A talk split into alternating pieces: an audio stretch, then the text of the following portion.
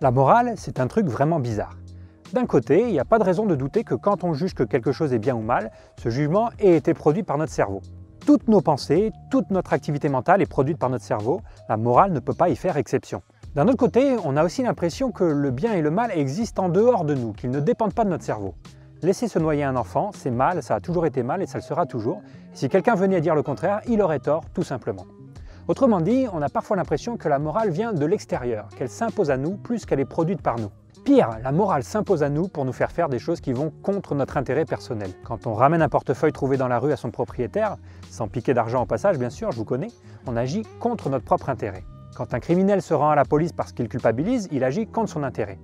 Et quand on dit qu'il faut sauver un enfant qui se noie, on ne dit pas qu'il faut le sauver parce que ça permettra de ne pas aller en prison ou parce que ça permettra d'obtenir une récompense de ses parents. Il faut le sauver, un point c'est tout, parce que c'est la seule chose à faire, la seule chose bonne à faire.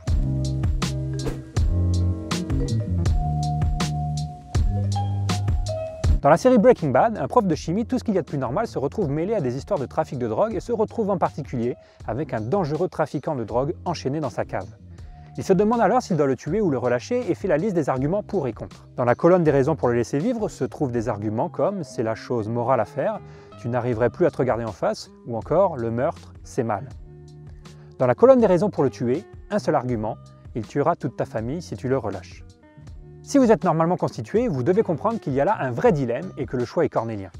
Mais le fait que ce dilemme existe est complètement incroyable. Comment se fait-il qu'un argument tel que c'est mal, qui semble sorti de nulle part et justifié par rien du tout, nous fasse un seul instant hésiter à sauver notre famille entière C'est là tout le mystère de la morale. Le philosophe Kant raconte qu'il y a deux choses dans la vie qui l'émerveillent. La première, c'est le sentiment d'être tout petit dans l'univers, un sentiment que vous avez sûrement vous-même ressenti quand vous vous êtes allongé nu sur le sable pour contempler les étoiles un soir d'été. La deuxième chose, toujours selon Kant, c'est la morale, c'est ce sentiment d'avoir été privilégié de recevoir une loi morale, loi qui nous permet de nous extraire un petit peu de notre condition animale, de nous extraire des basses préoccupations égoïstes et de nos instincts de survie et de reproduction.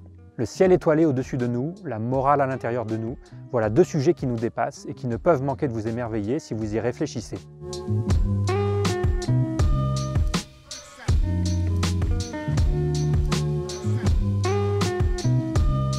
Si on résume, la morale c'est un truc qui semble être extérieur à nous et qui nous fait agir contre nos propres intérêts, comme si quelqu'un nous manipulait à agir contre nos intérêts. Mais qui nous manipule?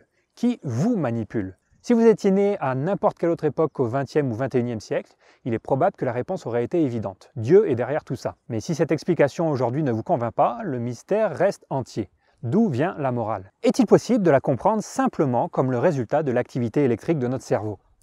Eh bien, ce que je vous propose dans les prochaines vidéos, c'est de nous intéresser à cette question. Je vous présenterai comment les scientifiques font pour résoudre ce problème, comment ils font pour expliquer la morale avec les seules lois naturelles dont ils disposent, les lois de la physique et de la biologie, sans faire intervenir de Dieu, de malingénie, ni même d'Illuminati. Ce que je vous propose, c'est de découvrir les approches naturalistes de la morale. Alors c'est un sujet passionnant qui va nous occuper un moment, ça sera donc ma première mini-série sur Homo fabulus. Ce que je vais faire dans une première vidéo, c'est vous présenter les arguments qui font penser qu'il existe des bases biologiques à la morale, c'est-à-dire que les humains naîtraient en étant déjà préparés à devenir des êtres moraux, non pas qu'ils soient déjà complètement moraux à la naissance, capables de vous réciter l'impératif catégorique de Kant depuis la salle d'accouchement, mais que leur cerveau serait déjà en quelque sorte précablé, préparé à produire des jugements moraux, tout comme on est prédisposé à apprendre un langage sans pour autant savoir parler.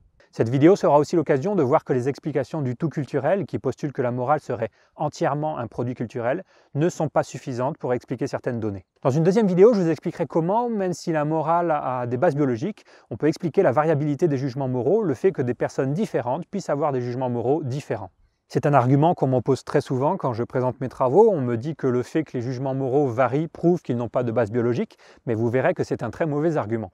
Dans une troisième vidéo, je vous parlerai des raisons pour lesquelles nous aurions pu évoluer un sens moral par voie de sélection naturelle, c'est-à-dire que je vous présenterai à quoi peut bien servir un sens moral dans la nature, en quoi un sens moral peut augmenter les chances de survie et de reproduction. En particulier quand on sait que les comportements moraux, comme je le disais à l'instant, sont des comportements qui vont à l'encontre de l'intérêt personnel et que la sélection naturelle est censée éliminer les comportements qui vont à l'encontre de l'intérêt personnel.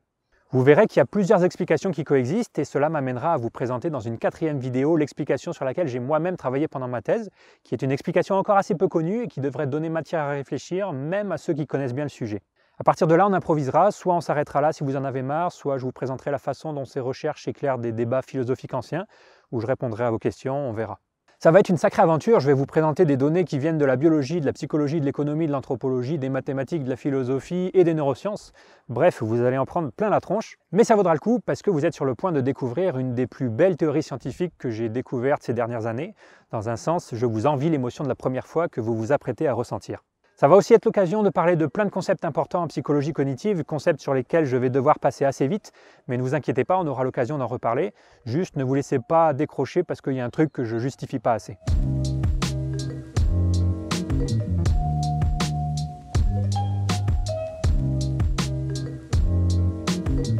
Avant d'entrer dans le vif du sujet, quelques remarques. D'abord, très important, sachez que je ne vais jamais, jamais, jamais parler de ce que vous devez trouver moral de faire.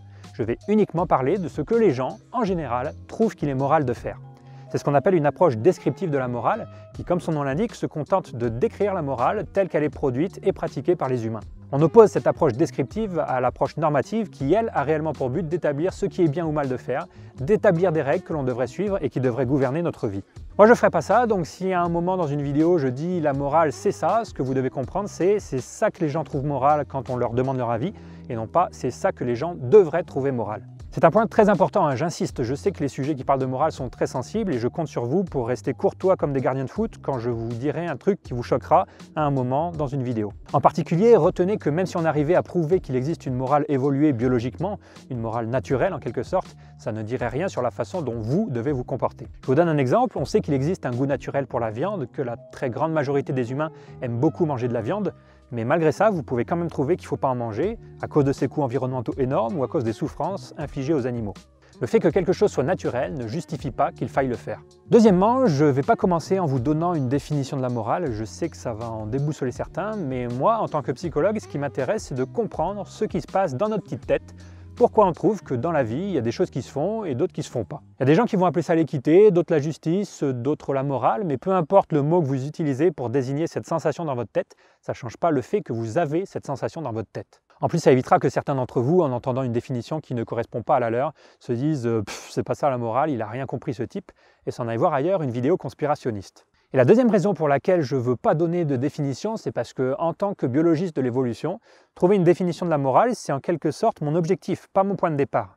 Si j'arrive à trouver la raison pour laquelle la morale a évolué, j'aurais trouvé une définition qu'on appelle fonctionnelle, qui nous indique la fonction de la morale. Je reviendrai sur ce point dans la vidéo qui traitera des explications évolutionnaires de la morale. Retenez simplement pour l'instant que trouver une définition, c'est mon objectif et pas mon point de départ. Troisièmement, bien que j'ai fait ma thèse sur le sujet de l'évolution de la morale, le gros du travail avait déjà été fait avant moi par mes directeurs de thèse, Nicolas Boimard et Jean-Baptiste André, ainsi que par Dan Sperber avec eux. Moi j'ai été qu'une petite main qui a rajouté par-ci par-là des étés à l'édifice, donc si à un moment dans une vidéo je m'égare à parler de ma théorie de la morale, ce que vous devez comprendre c'est en fait notre théorie de la morale et peut-être même leur théorie de la morale. Peut-être même que ma plus grosse contribution à cette théorie sera ce que je suis en train de faire là, la présenter à vous, au grand public.